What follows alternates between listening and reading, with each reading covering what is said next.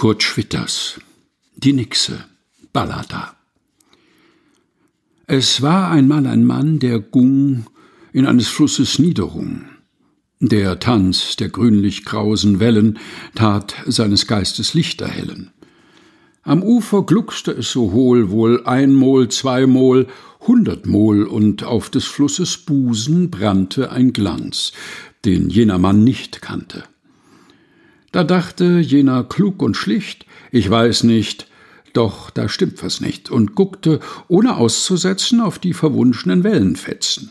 Auf einmal gab es einen Ton, und aus dem Wasser hob sich schon mit interfernalischem Geflimmer ein blondes, nacktes Frauenzimmer. Das hatte hinten irgendwo den Schwanz gewachsen am Popo, dagegen fehlten ihr die Beine.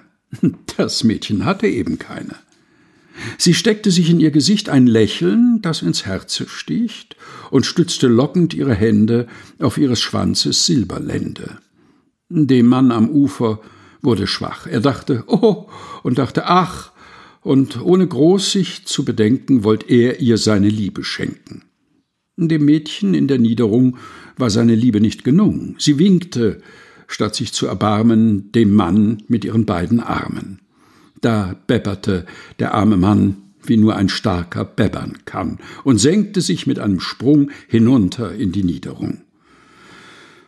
Da sitzt er nun und hat den Arm gebogen um der Nixe Scharm.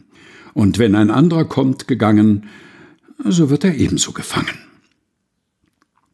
Kurt Schwitters, Die Nixe Ballada. Gelesen von Helga Heinold.